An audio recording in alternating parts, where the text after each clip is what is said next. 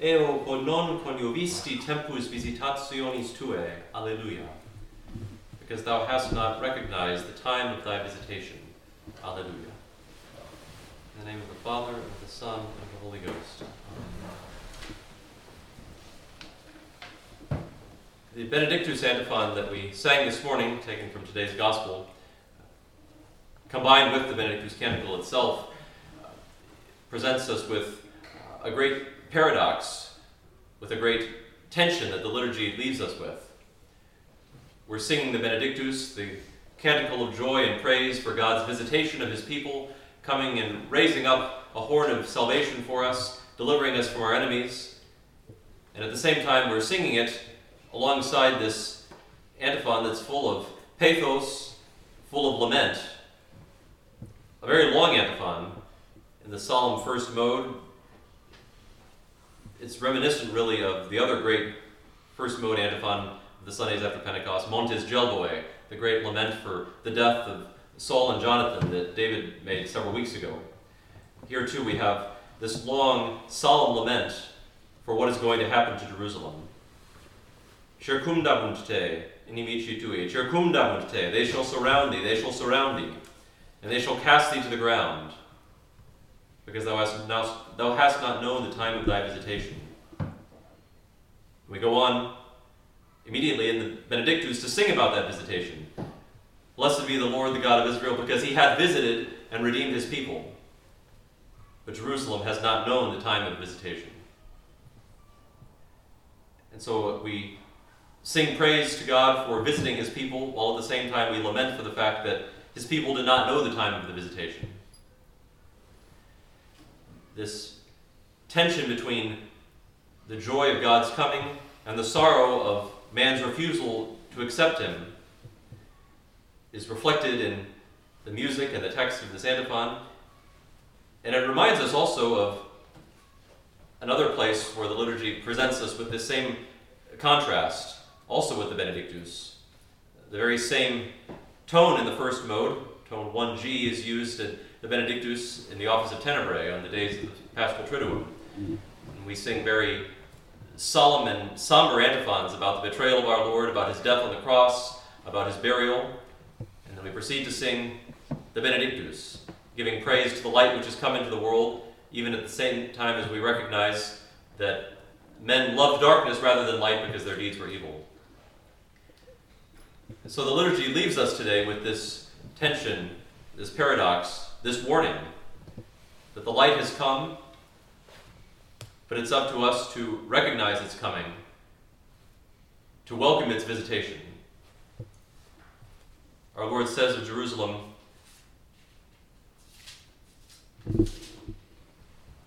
Si coniovi says it too, if thou also hadst known, and that in this day the things that are to thy peace, but now they are hidden from thy eyes.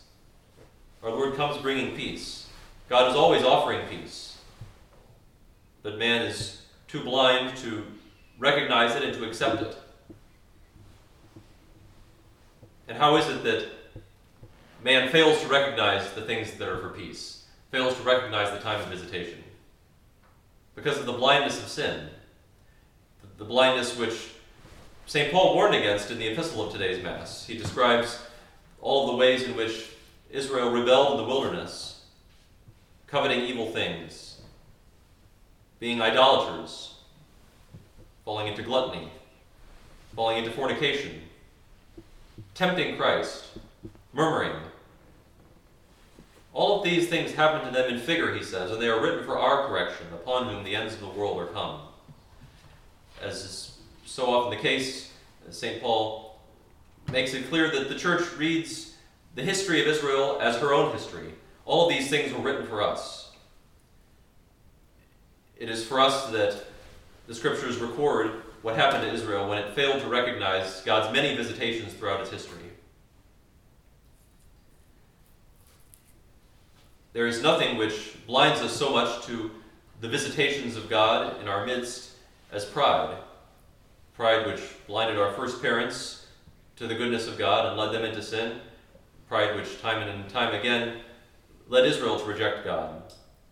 Pride, which so often in our lives keeps us from inclining the ear of our heart to listen to the Word of God as it's given to us in the Scriptures, as it's given to us in obedience, as it's given to us in the teaching to which we are invited to open our hearts. As we heard in the 11th responsorial Matins this morning, um, which we'll sing throughout the month of August as we hear from the wisdom literature of the Old Testament. Fili praebe mihi cor tuum, my son, give to me thy heart. Let thine eyes guard my ways. The scriptures invite us in this month to give heed to the wise counsel that God wishes to offer to us. As, and this reminds us, of course, of the words of St. Benedict at the beginning of the Holy Rule. Listen, O my son, to the precepts of thy master, incline the ear of thine heart.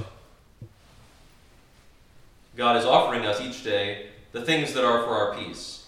He is offering us the time of His visitation. As long as we are in this life, grace is always available to us. Instruction from God is always available to us if we open our hearts to receive it. He's always seeking to visit us. But we have to have the humility and the docility to open our hearts to receive what He is offering. And if we do, then we know that no temptation will be able to separate us from him. Because this rather sobering epistle ends with one of the most comforting words in all of the scriptures. Fidelis Deus est, qui non patietur vos tentari supra id potestis, sed faciet etiam cum tentatione proventum positi sustinere. God is faithful, who will not suffer you to be tempted above that which you are able, but will make also with temptation issue, that is, a way out, so that you may be able to bear it. God foresees all the temptations that will come upon us, and if He allows us to undergo temptation, He has also already prepared for us the way out. We simply have to have the humility to be able to accept the remedies that He offers to us. The humility to ask Him, as the collect makes us pray this week, to make us to ask for the things which are pleasing to thee. This, like so many of the collects after Pentecost, makes us recognize our complete inability to do anything without the grace of God. We have to ask for God's grace in order to be able to ask for the things that He wants us to ask for.